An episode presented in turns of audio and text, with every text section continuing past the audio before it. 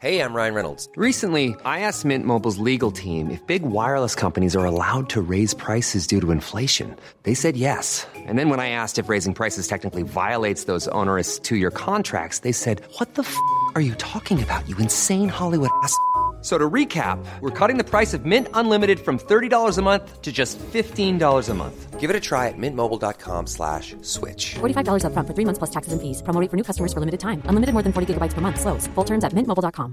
Hey, it's Danny Pellegrino from Everything Iconic. Ready to upgrade your style game without blowing your budget? Check out Quince. They've got all the good stuff, shirts and polos, activewear and fine leather goods, all at fifty to eighty percent less than other high-end brands. And the best part? They're all about safe, ethical, and responsible manufacturing. Get that luxury vibe without the luxury price tag. Hit up quince.com slash upgrade for free shipping and three hundred sixty-five day returns on your next order. That's quince.com slash upgrade. Hej och välkomna till Lille Lördag. Jag sitter här i en bil på Ljugan och barnen är på tennisskola. Och det har blåst så mycket här så att jag har tänkt så här, blåst fyller inget syfte. Blåst idi- idioti. Till och med Frasse säger så här, jag hatar vind mamma.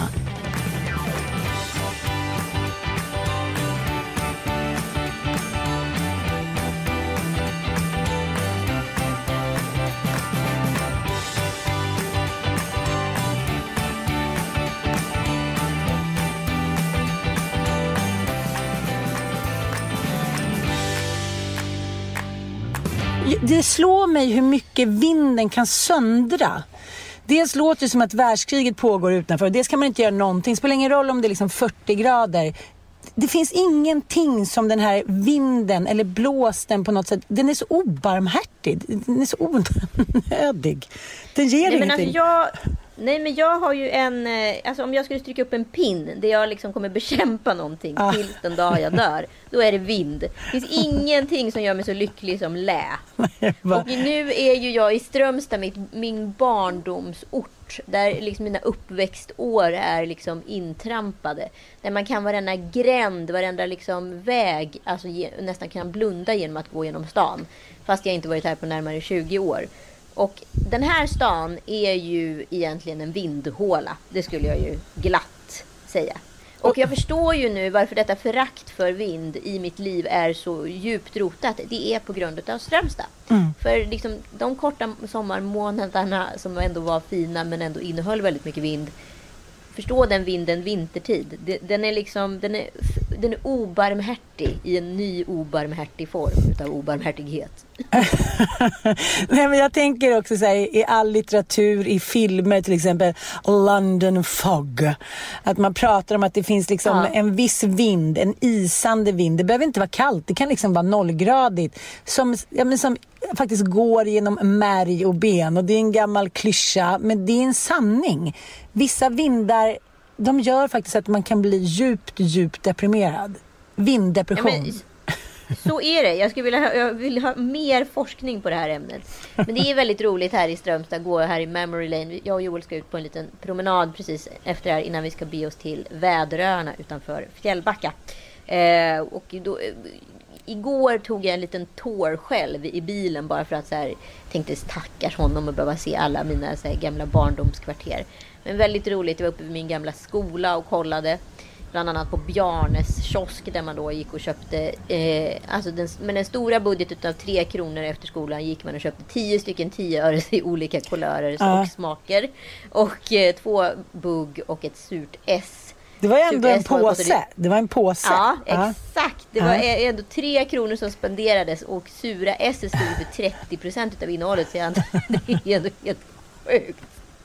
Men... Alltså, den där jäveln, vet du hur många tre kronors påsar han sålde per dag? Och vet du hur lång tid det tog för honom att ah. peta i de där tioöresarna i påsarna när man skulle ha olika färger? Det, kan, det var inte kostnadseffektivt någonstans. Lite tragedi att se att det var en pizzeria idag. Att Bjarnes hade gått i konken. Men jag tänker så här, vad gjorde folk när allting gick i sånt sakta gemak? Hur kunde de liksom få dagarna gå? Men jag kommer ihåg den där pincettliknande handen som tog Exakt. en liten godis. En liten, och så står det så här trettiotvå ungar. Det är lite som coronakön oh utanför Ica här på Djurgården. Man bara, det är en människa där inne, varför ska vi stå i kö?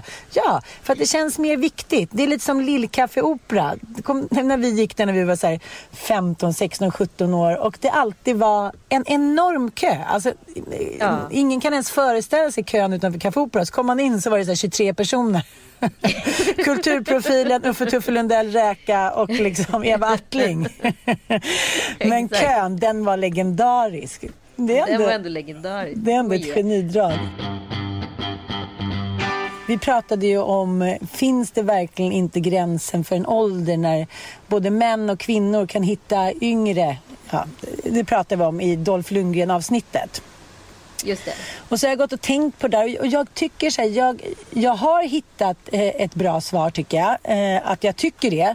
Men bara för att jag har pratat om det där med dig så kommer det upp hela tiden. Dennis Quaid gifte sig några dagar innan med sin läkarstudentska som var trettioåtta år yngre. Nu har ja, någon miljardär som är nittioett fått någon unge med sin unga tjej. Och han funderar på en till nu va.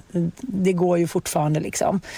Och sen så träffar jag Bingo Rimér och hans förtjusande exfru Erika mm. på båten över. Och du vet ju hur, hur Bingo är och alla runt omkring honom. Man är ju bara en del av, av, av hans familj. Man har ju flyttat in på båten med honom för fem minuter. Ja, det går ju fort. Ja, men han är ju otrolig liksom. Men, men då började vi prata om det där. För han sa att han hade hunnit lyssna på ditt Anita senaste avsnitt. Men han, han ville verkligen prata om det liksom. För att han har haft yngre tjejer. Och hans dotter då eh, kom in och sa så, ja men jag kallar ju pappa för eh, P B. Pedobingo. Ah, ja men det ska man såklart inte skämta om. Men hon var så här, det är no-no när du spanar på yngre brudar. Och så, han ville alltid liksom hitta en lösning och en tes. Det tycker jag är faktiskt jävligt charmerande med Bingo. Att han, är så här, han kan framstå som lite vildvuxen och så här, äh, han flyger fram i livet. Fast han är liksom intresserad av kvinnor framförallt. Men också av så här, att prata väldigt mycket och komma fram till lösningar eller icke-lösningar. Då sa, ja, men han är ju en reflekterande person, det måste man ändå göra. Ja, absolut. Och jag tycker att det ändå är så jävla roligt. Han, ett av hans företag gick ju konken för några veckor sedan. Och eh, mm. en annan skulle ju så här, gömma sig bara bakom en buske, mår skitdåligt, inte gå ut på flera veckor, försöker så här, inte, om någon ringde så här, det var inte mitt fel, bla bla. Han lägger ut en bild på sig själv där han ser svinglad ut, för han har inga bilder när han ser ledsen ut, säger så här, ja ah, det var inte så roligt att vakna upp i morse liksom, ett av mina företag har gått konken, och så, så beskriver han varför, och sen är ingen mer med det. Tänk om fler människor kunde anamma den där stilen, att man inte liksom ska ta på sig skam koftan och må dåligt och liksom offra sig själv resten av livet. Jag tycker det vore härligt om folk var lite mer som Bingo Rimerska. Ja, men det är ju lite som Björn Attiko Lindblads sommarprat. Om fler människor kunde tänka på att man inte vet vad som kommer. Kanske, kanske inte. Det är ju en av de stora teserna i hans sommarprat. Mm. Ehm, då kanske det inte skulle vara så jävla jobbigt. Jag tänker på alla människor med liksom O C D och tvångstankar och mm. framtids, alltså dystopiska framtidsdrömmar och så vidare. Att man så här, om man inte liksom hela tiden tar livet på största allvar, då kanske det inte blir så jävla jobbigt heller.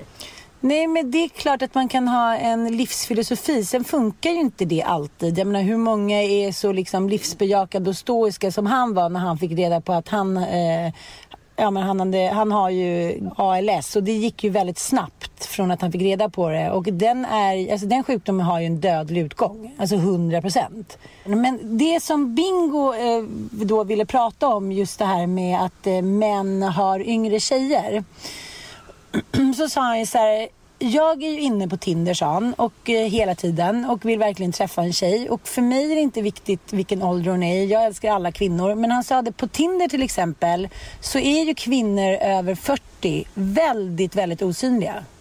De som, ja. Ja, de som liksom, eh, ja, men likar honom, svarar, de är liksom mellan tjugofem och trettiofem. Och kvinnor mellan fyrtio... Men är det inte för att man heller förutsätter sig att Bingo inte vill ha en fyrtio plus brud? Vad tror du? Nej, men han menar bara överlag att eh, han undrar så här, var, var är fyrtio plus kvinnorna? Mm. Mm.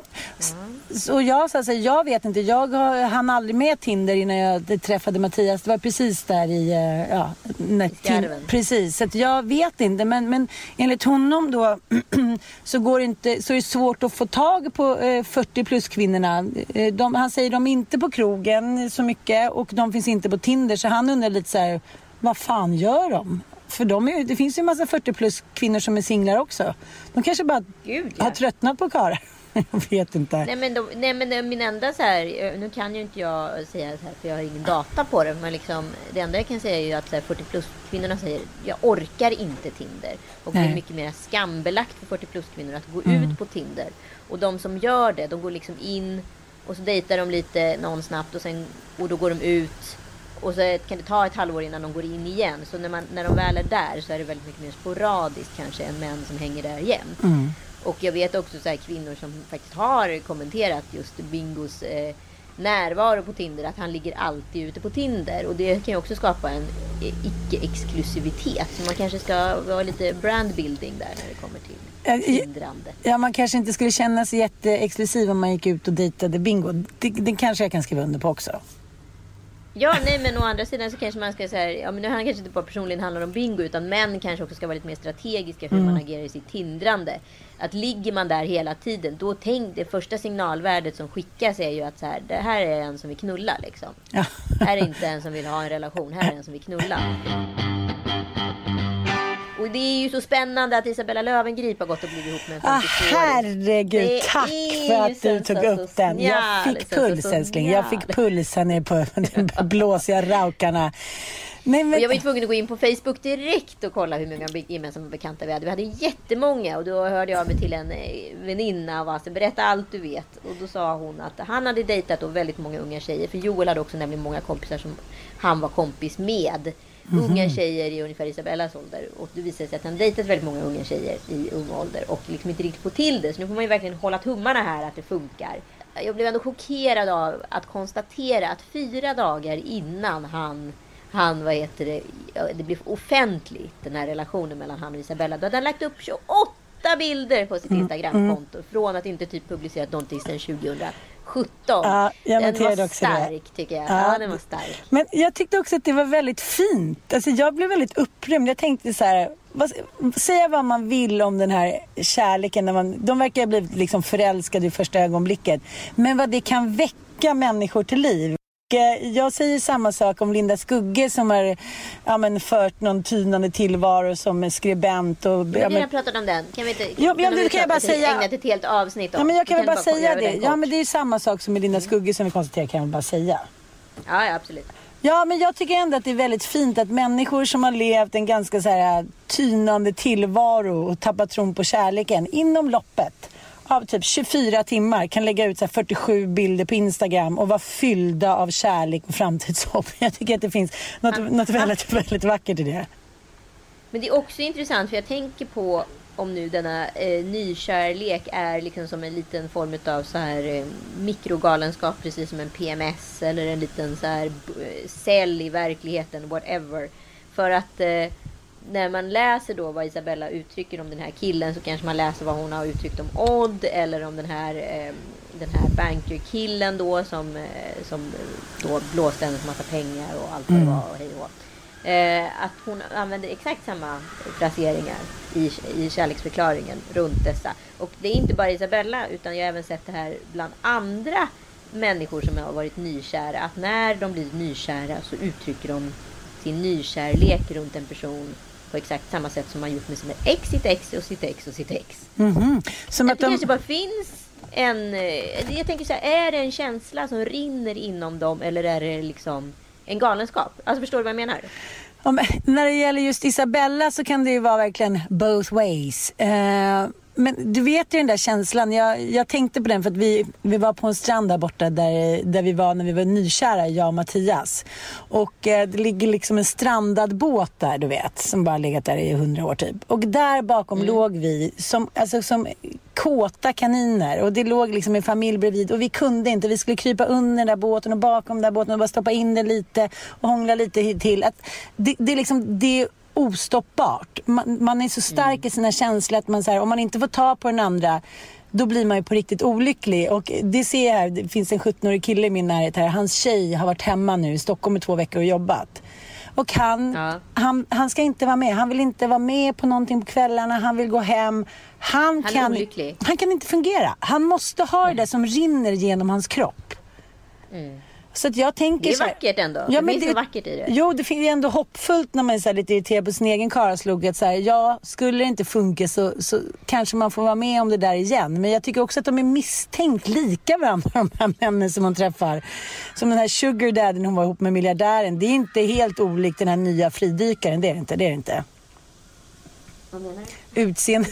men, men det var intressant, det var en, en kompis som... Han, för han var ju såhär, oj han ser väldigt ung ut för att vara femtiotvå. Och sen var det någon som hade då zoomat in på hans händer. Ja, åldern den försvinner ändå inte från händerna. Och så var det ju, där var han femtiotvå år. I ansiktet, kanske tjugoåtta plus. Mm.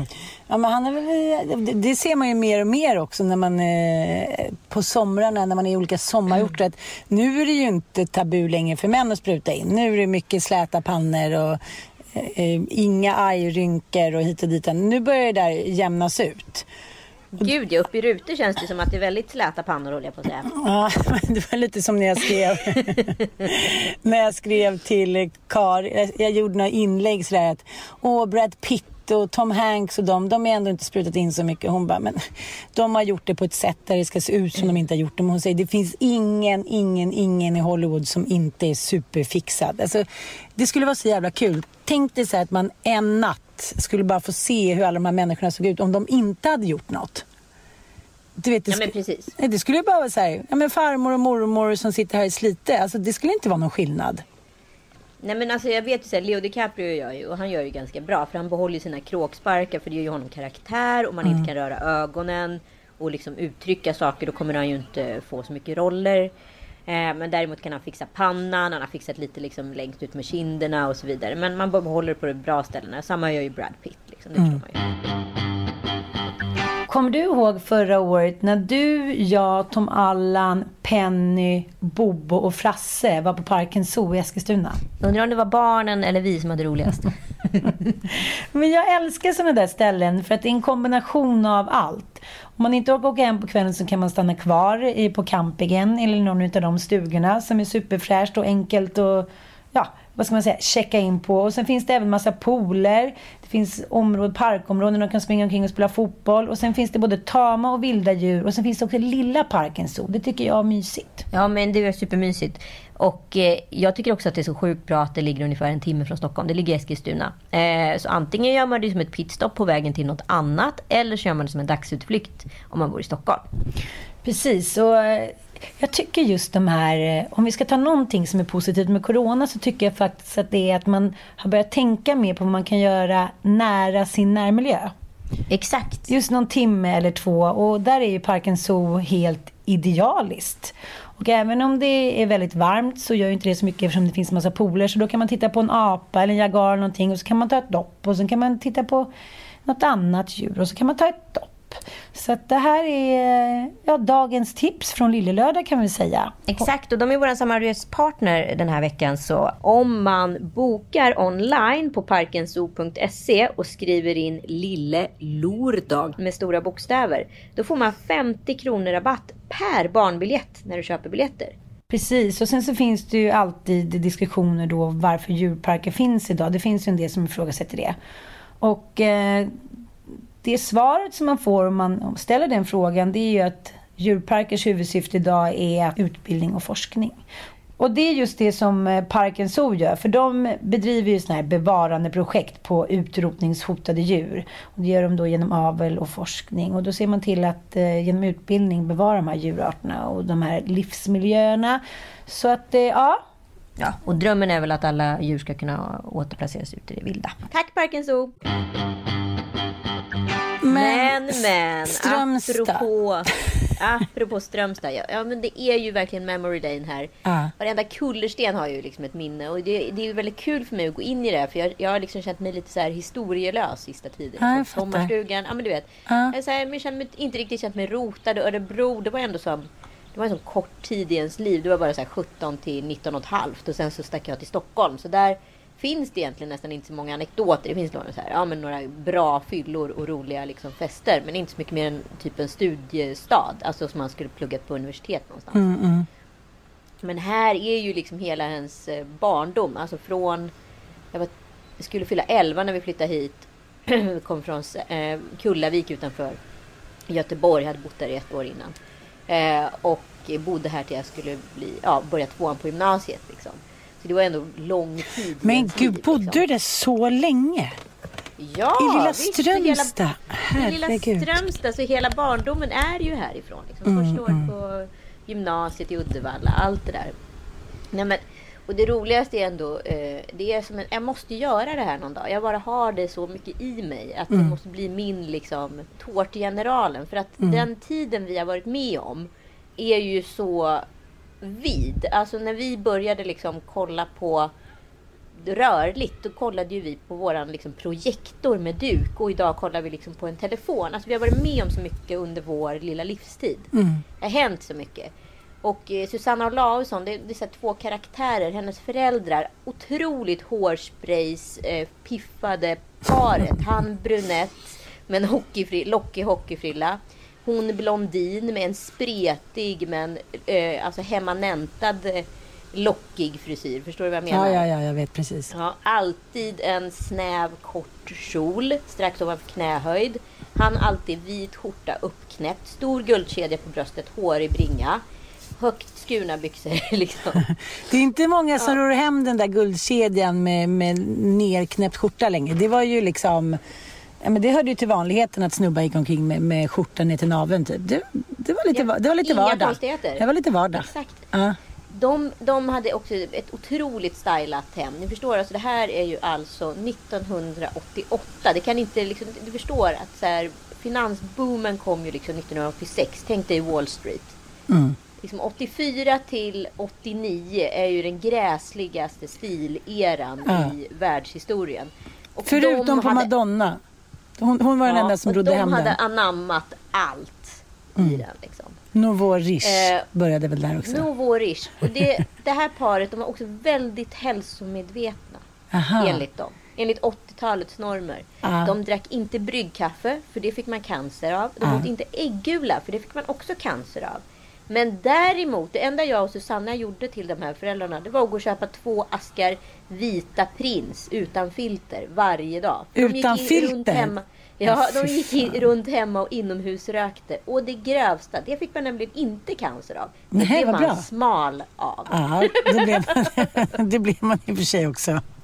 Så roligt med de här kvinnliga sjuttiotalskropparna. De är liksom, de är så här avslappnat loja, lite kliddiga men ändå alltid supersmala. För att det var ju, jag, min mamma åt ju typ inte. Hon så här käkade lite och sen tog hon en cigipillis. Du reagerar fortfarande inte på att de fick cancer utav äggula och ja, jo, jo, men, tryckkaffe, ja, men att de röker två askar gul, jo, alltså vita prins utan filter varje jo, dag. Det, det fick man inte cancer av, det blev man smal av. Alltså, hela så här, men uttryckte t- de det då?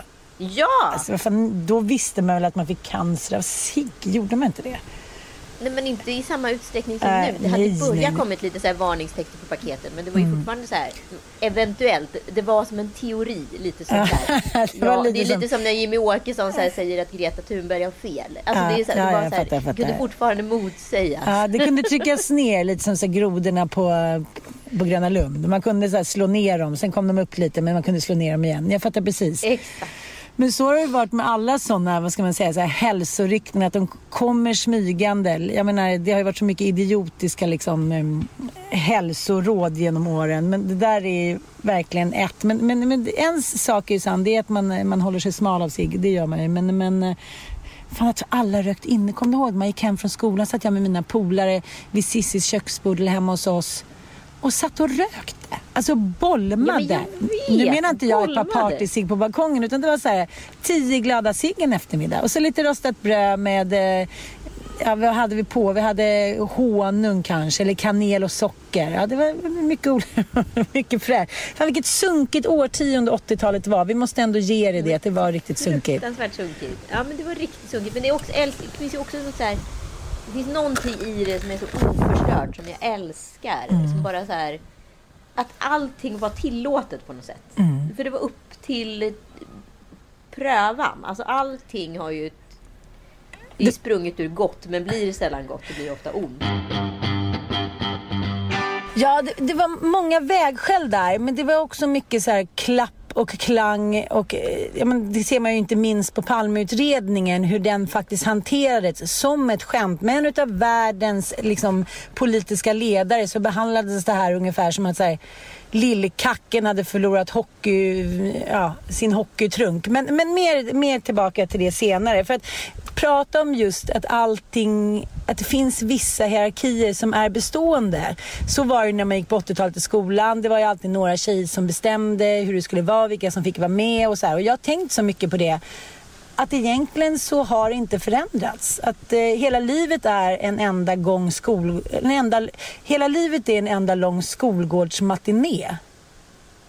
Gud ja. ja. Men det är det väl alltid. Alltså det är ju så här, det är ju så människan liksom mejslas på något sätt. Jag har ju sprungit på gamla klasskompisar här. Och mm. liksom det, blir, det är märkligt. Det är märkligt. Mm. Men, men det känns inte minst när man så här... kommer till ett ställe som man känner till och har varit på många gånger men inte riktigt bott på en längre period. Nu har ju vi eh, hyrt ut vårt hus i två veckor för att vi ska gå på tennisskola och umgås med lite folk i Djurgården. Men lite kul för tonårskillarna också, liksom att inte bara vara på samma ställe. Och, ja, du fattar. Här är ju lite mer en bass. Och det var jävligt kul igår för det var inte en människa på stan på hela dagen.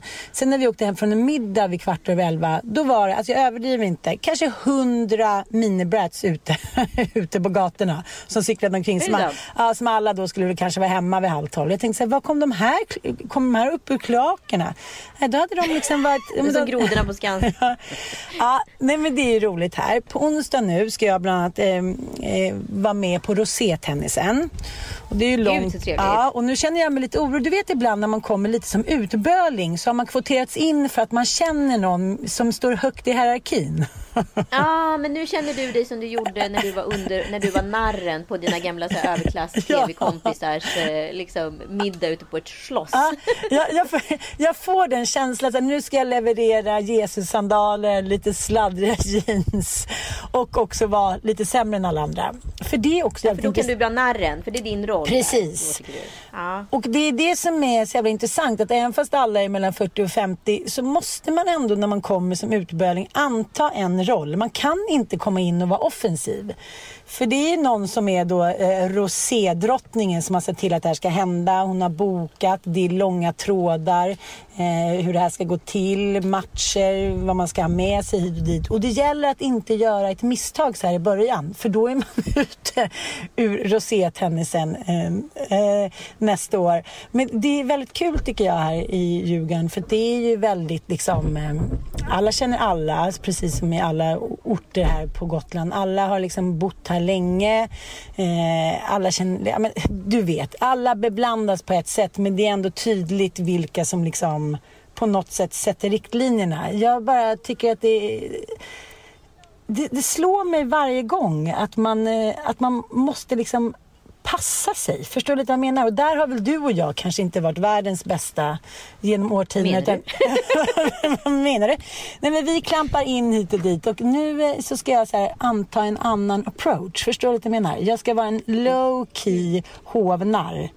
Som liksom nej, men det här ska ju, måste ju återkommas till. Det hör ju jag direkt. Jag vet, jag vet, jag vet. To be continued tycker jag är väldigt spännande. Ja, men precis. Men ja. Det är ju lite... Alltså, att att så här, vara, stå utanför och titta in i hierarkin. Det är ju ja. lite som att veta att så här, P M S-en kommer. Ja. Eh, och sen så när du klivit in där, då är du liksom med och spelar spelet. Som mm. att du så här, har inte gjort något annat i hela ditt liv. Mm. Eh, och inte förstår att du så här, är i galenskapen, eller vad jag ska kalla det för. Jag fick ju ett P M S-utbrott på Joel här igår som heter Duga. Ja. Och han har ju börjat imitera mina P M S-utbrott, hur det låter nu.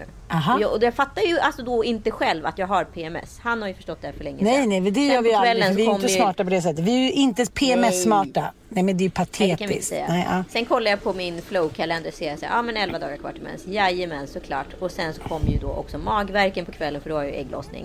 Herregud. Och då, alltså min P M S kom jag alltså vid ägglossning. Det kom jag alltså inte innan. Jag tänkte precis säga, nu har vi räknat väldigt mycket fel. Men du kör ja. en egen sorts. Nej. Nej, men alltså jag, har, jag blir galen vid ägglossning. Alltså jag mm. hatar honom så mycket så att du förstår inte. Så igår, så var, och han har också, han har också ett, en förmåga som jag då glatt skrek. You can turn champagne into shit anytime you want. Och, eh, men vänta nu, vänta nu, vänta, men nu stannar vi där. Nu går du inte i myggfart vidare. Du skrek alltså detta. Du skrek ja. alltså detta på engelska. Ja. I Strömstad. Nej, men nu är det så roligt. Nu måste jag skicka dit ett litet filmteam. Nu är det liksom... Nu är det Svenska hjärtan, den där gamla serien, och lacka längre är det. Nej, men han kan ju gnälla om precis mm. allt. Alltså hans ja. superhjältekraft är att han kan... Vad som helst kan han göra till, smula sönder till, till grus. Ja.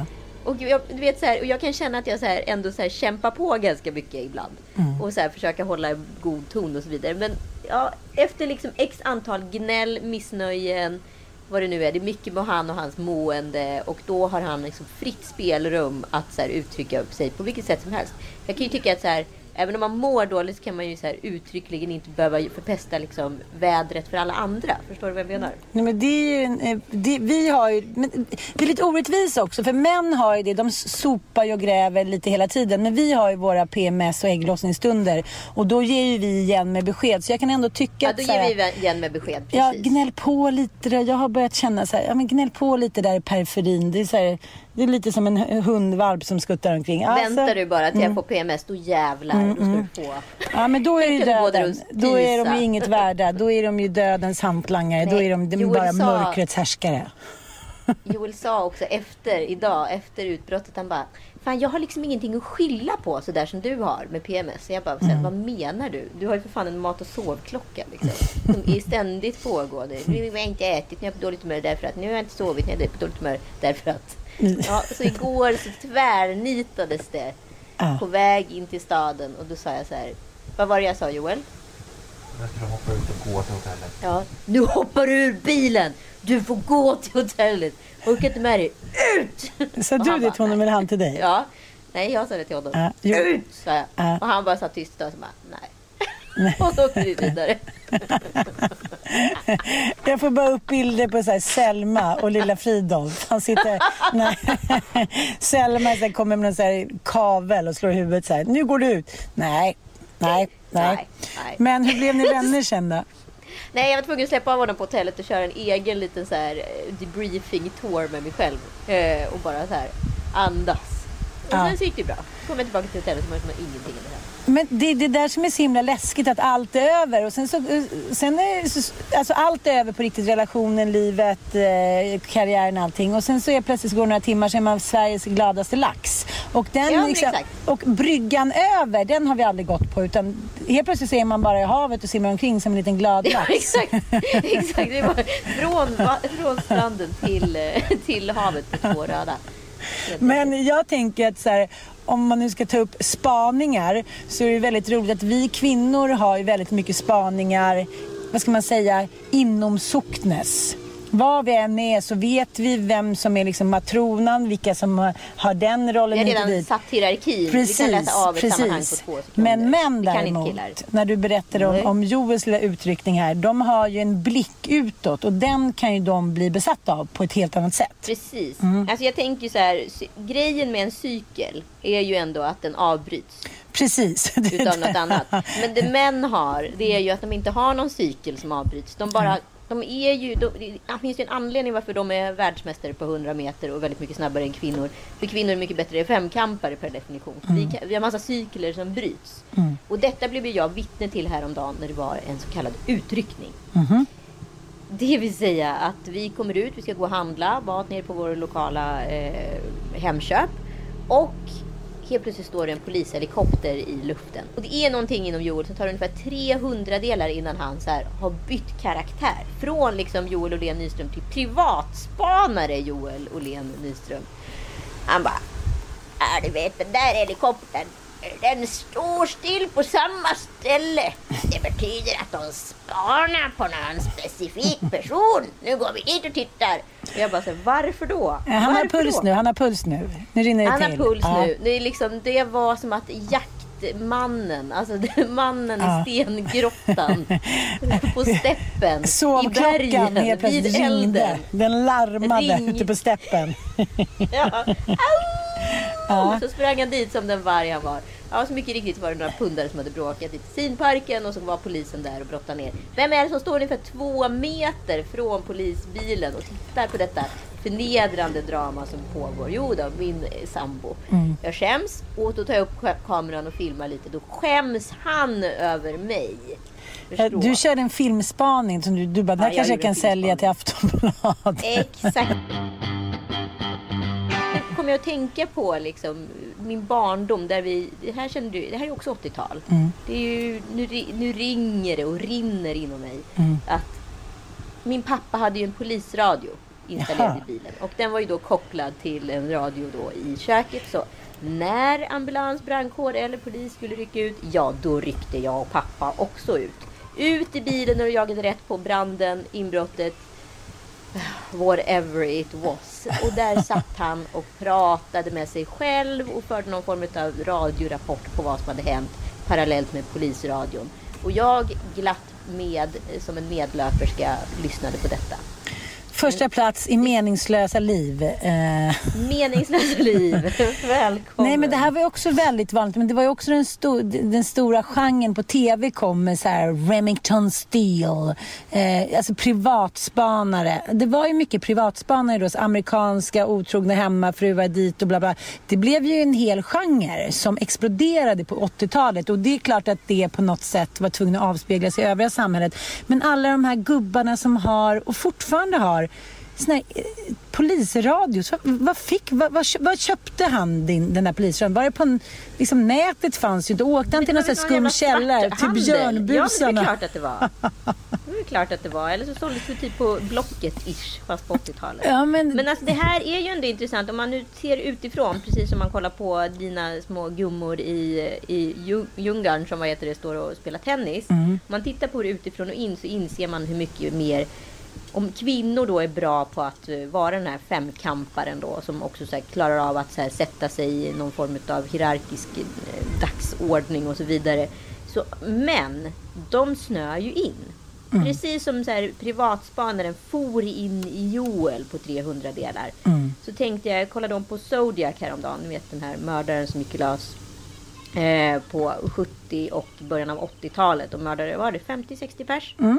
Eh, Och som de aldrig satte dit. Nej. Robert Graysmith var ju liksom en tecknare eller illustratör på den lokala tidningen. Och liksom blev helt besatt utav det här. Det är han som har skrivit boken om Zodiac. Som valde då att öppna alla polisens cold cases. Och eh, lägga ihop spår. Så de, de har ju fått namnet på den här personen som heter Lee. Men de har ju inte fått det bekräftat. Och det har ju inte varit någon D N A-match på honom. Men alla spår leder på något konstigt sätt till honom. Sammanträffanden kan man, som man kan kalla det för. Eh, han, han gick ju helt in i det här. Det slutade med att hans fru och barn lämnade honom. Efter mm. när han hade liksom snöat in alldeles för hårt tjugo år tidigare. Mm. Och som frun sa i slutet av deras relation när hon hittar honom på golvet sittandes med ark och dokument och typ inte ätit på fyra dygn. Hon bara, det var liksom, vi två var egentligen bara en dejt som aldrig tog slut. Det var, det var ändå någon form av sorg i det. Ja, jag fattar. Men det här är ju, ja. Det har ju upprepats genom historien, folk som blir besatta av att lösa saker och Jag, jag tycker inte att ja, men man får ju ändå tacka männen för att de ändå är så nördiga på det här. För liksom Unabombaren, det hade ju aldrig liksom löst på det sättet. Det var inte den här James R. Fitzgerald som jobbade då som agent inom F B I. Också lämnad utav fru och barn i slutändan på grund av sin mani över denna andra man. Man undrar ju så här, varför blir de aldrig så besatta? Eller när de blir så besatta av en tjej, då dödar de. Ja, men för att vi på riktigt, vi ställer krav. Och vi är av kött och blod och vi vill ha vardag. Men det där kan man ju själv, ibland, jag menar jag skriver böcker till exempel. Då kan man ju komma in i det där. Det var, Ulf Lundell sa någon bra sak någon gång. Så här, det går ju inte att leva tillsammans med en författare. För vi lever ju i en annan värld. Att det är liksom vardagen och barn och män. När man får bara snöa in på någonting. Hur ofta får man det i det här uppkopplade men samhället? Är det där För, är det därför kvinnor inte blir lika insnöande? För vi kan vi inte, inte. Vi kan inte. Nej. Det är helt omöjligt att snöa in. Jag kan ju snöa in och bli manisk i, i cykler. Ah. Alltså, men när, när menscykeln är bruten, då, då, då är också manin bruten. Mm.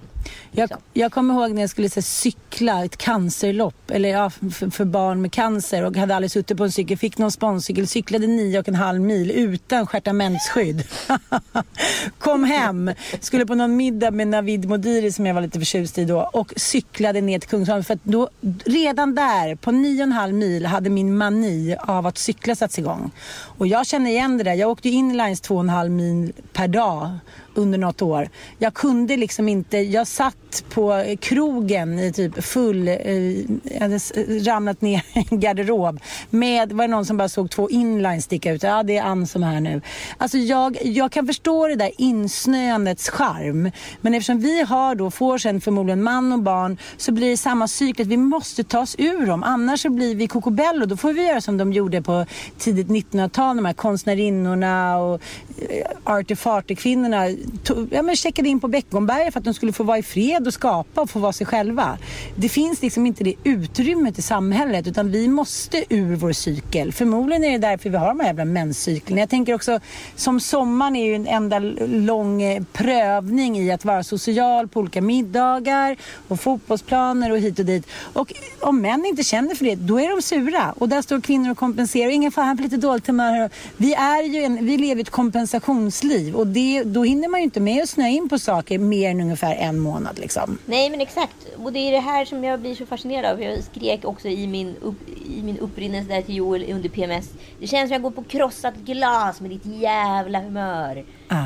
Ja, vilket är ett, vilket i grunden säger att det är en frånvaro av humör. Och när han väl uttrycker någonting så gör han det kanske inte alltid för charmigt. Men, men det, det är så här, man hela tiden anpassar sig och liksom Mm. försöker hela tiden släta över. Så jag tänker att manin inte kan ta fäste på samma sätt som det kan göra hos en man. En kollega till mig började utav, började utav en slump cykla. Han hamnade med någon så här gäng som cyklade. Han hade tidigare sprungit och tränat massa tennis och allt möjligt vad han gjort. Och så började han cykla, och nu cyklar han trettio mil i veckan bara för det. Och nu på sin semester ska han cykla hundra mil. Ja, men mm. du vet, det, det skulle aldrig falla mig in. Nej, men det är den maniska delen av hjärnan som har liksom kopplats på.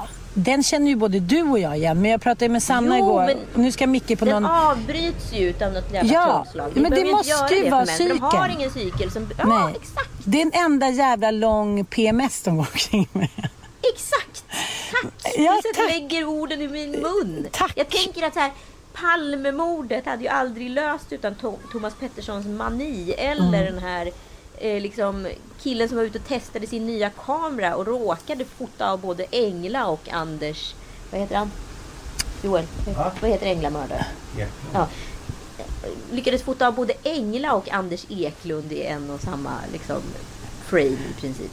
Det var ju bara för att han var manisk. Men vi måste tillbaka lite till Thomas Pettersson uh. och Palmemordet. Nu ska vi lyssna på Carl Stanleys stand-up på ämnet, vilket är väldigt underhållande. Kan vi lyssna på den? Mm. Det är så skönt, för detta är ännu ett bevis på att killar bara kan ha en sak i huvudet samtidigt. För vi är fortfarande intresserade av Palmemordet. Jag tycker det är så roligt. Tjejerna går igenom elva mord i veckan. Bam, bam, bam. Det här är bla, bla, bla, bla. Han friterar ett helt dagis. Pff, nästa mord, nästa mord, nästa mord. Killarna bara åker till Sveavägen i Stockholm och ställer sådär. Okej, okay, så han gick ut här. Men det där är ju så jävla träffsäkert att män vill vara på platser där saker och ting har skett. De, de kan inte visualisera. Det säger någonting om att vi har olika hjärnhalvor. Män kan liksom inte sitta på kammaren och visualisera. Det är därför de inte gillar crime-poddar i samma utsträckning som vi kvinnor som är besatta av crime-poddar.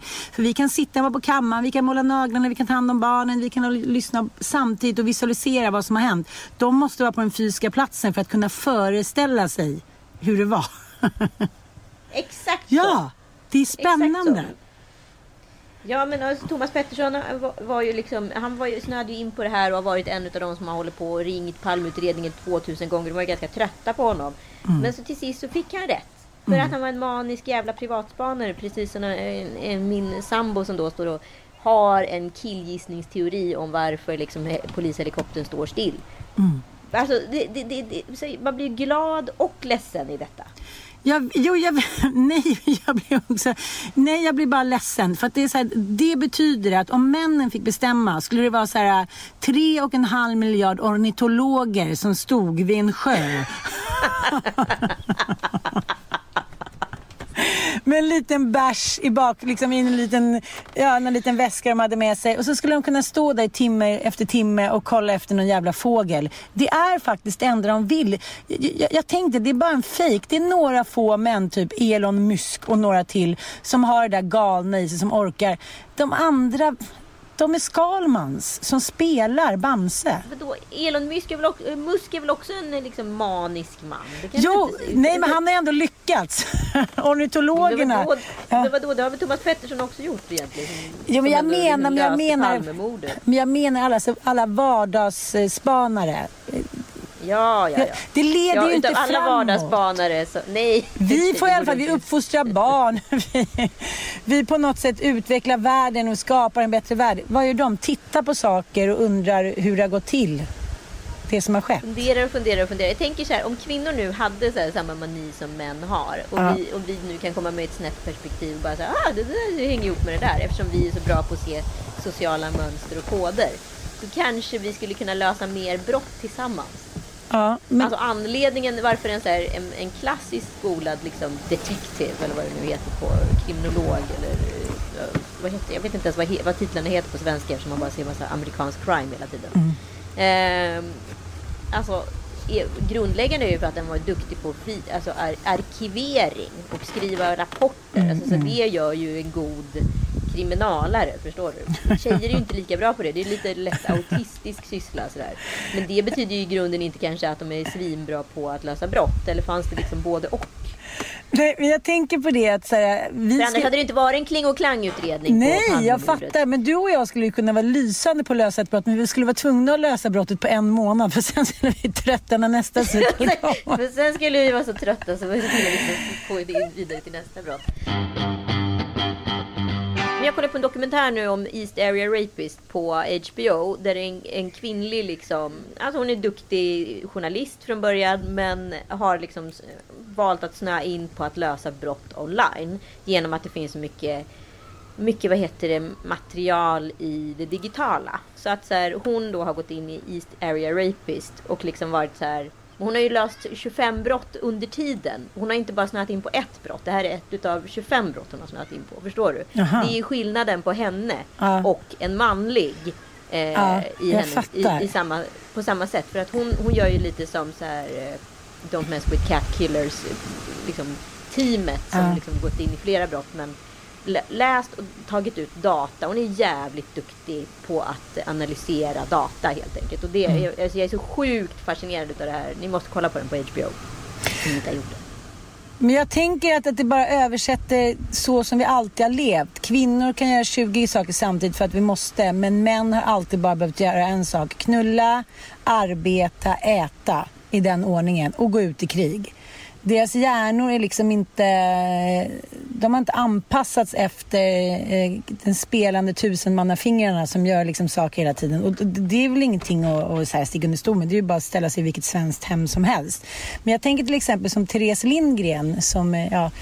YouTubern som har över en miljon följare som också har det där maniska fast hon fast kopplat till psykisk ohälsa att hon då började för att hon var instängd för hon var så rädd för omvärlden och hade sina panikattacker så att hon då började göra sminkvideor på ett maniskt sätt. Jag tänker om man ska översätta så tror jag egentligen inte att det är så stor skillnad bara att vi kanske gör som du säger, vi, vi blir maniska på mindre saker. Vi, vi orkar inte sitta och skriva i små lister och höra, utan vi, vi, liksom, vi vill att det ska gå mer organiskt. För att hon är ju så här, hon är ju medlem i Mensa, hon är en jävligt smart tjej och begåvad. Men, men det kanske är lite samma sak, förstår du vad jag menar? Ja men absolut, mm. det tror jag verkligen. Men jag tänker också på, jag lyssnar, vi lyssnar på våra spellistor nu. Eh, här, vi hade en liten bilspellista liksom, och då insåg jag hur många män det var jag valt i min spellista. Alltså min musiksmak cementerades ju ungefär för tjugo år sedan och så har ytterst få förändringar mm. skett längs resans gång. Men liksom att jag insåg så här, men alltså, gud vad mycket män jag lyssnar på. Samtidigt så tänker jag så här, det kanske också bara var män som fick chansen på det här mm. sättet. Eller var det för att män snöade in? och klarade av att liksom, eh, behärska trettiofem instrument och skriva. Alltså för att ja, tiden fanns där. Ja, jag fattar. För att det var någon annan som tog hand om barnen och hushållet och betalade mm. räkningarna och så vidare. Liksom. Gud, jag känner så här, to be continued. Nästa avsnitt vore skitspännande att ha en forskare kring det här. Och verkligen, det kanske var något. Ja, för att vi, vi säger lite olika märker det. Vi kommer fram till en till så tänker vi så här, fast å andra sidan så kan ju män då spela trettiosju instrument. Det är väldigt få. Jag tror att vi får reda ut det här mer, men det, men det är väldigt, väldigt spännande ändå. Men jag tycker allting handlar om, i, i syvende och sista handlar allting om psyken och tidsaspekten. Mm. Mm. Att det är så här, det, för oss måste ett mönster brytas när nästa mens kommer. Precis. För en man så finns det ingenting som stoppar en cykel. En cykel kan pågå i en mm. månad eller trettiofem år. Det är som min kompis pappa Myrika som samlar på ölburkar. Den cykeln har heller aldrig stoppats hela hemmet liksom en ölburk. Men jag kan vilken kvinna skulle samla på ölburkar? Ja, men jag kan älska inte. Det där. Ja, men jag kan älska att så här, människan, det handlar väl om att vi alltid har gått omkring och samlat på grejer i tusentals år. Och helt plötsligt så ska vi leva i moderna världar och inte ha någonting. Anders Lokko skrev en skitbra krönika. Han bara, jag hade tvåhundratjugofem kvadratmeter lägenhet. Sen flyttade jag till fyrtio. Jag tog med mig typ datorn, en säng, en soffa och lite mer behöver jag inte eftersom jag är så uppkopplad hela tiden. Vi behöver ju liksom rent teknologiskt inte lika mycket som vi alltid har behövt. Det ser när man går in på gamla museum här på Gotland. Det är pryttlar överallt. Och jag tror att ja, människa... men också så här, ja, det är ju liksom, det är precis som med religionen. Vi behöll äktenskapet men mm. vi sket i religionen och då blir det också någon form av... Svårt. Det bara skaver liksom överallt. Men, men precis samma grej. Men och, vi behåller ytorna på hemmen men vi, vi behöver egentligen inte mer än vad Anders Lokko säger. Nej, fast vår, vårt inre, vår, vår inre samlare som har gått runt i tusentals år i skogar och marker och på steppen. Exakt. Vi har fortfarande ett behov av det så att vi måste fortsätta. Vi får helt enkelt acceptera att, att det finns tre komma fem miljarder ornitologer i världen och vi måste så här, vara snälla mot dem. Tack för att ni har lyssnat. Vi hörs om en vecka. Puss och kram. Puss och kram. Ha det så härligt.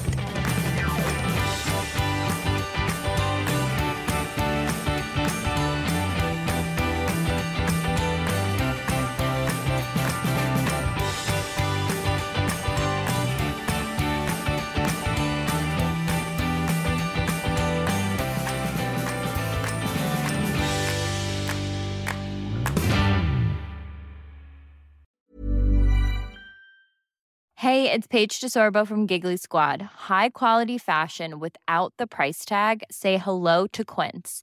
I'm snagging high-end essentials like cozy cashmere sweaters, sleek leather jackets, fine jewelry, and so much more. With Quince being fifty to eighty percent less than similar brands. And they partner with factories that prioritize safe, ethical, and responsible manufacturing. I love that. Luxury quality within reach. Go to quince.com slash style to get free shipping and three hundred sixty-five day returns on your next order. Quince.com slash style.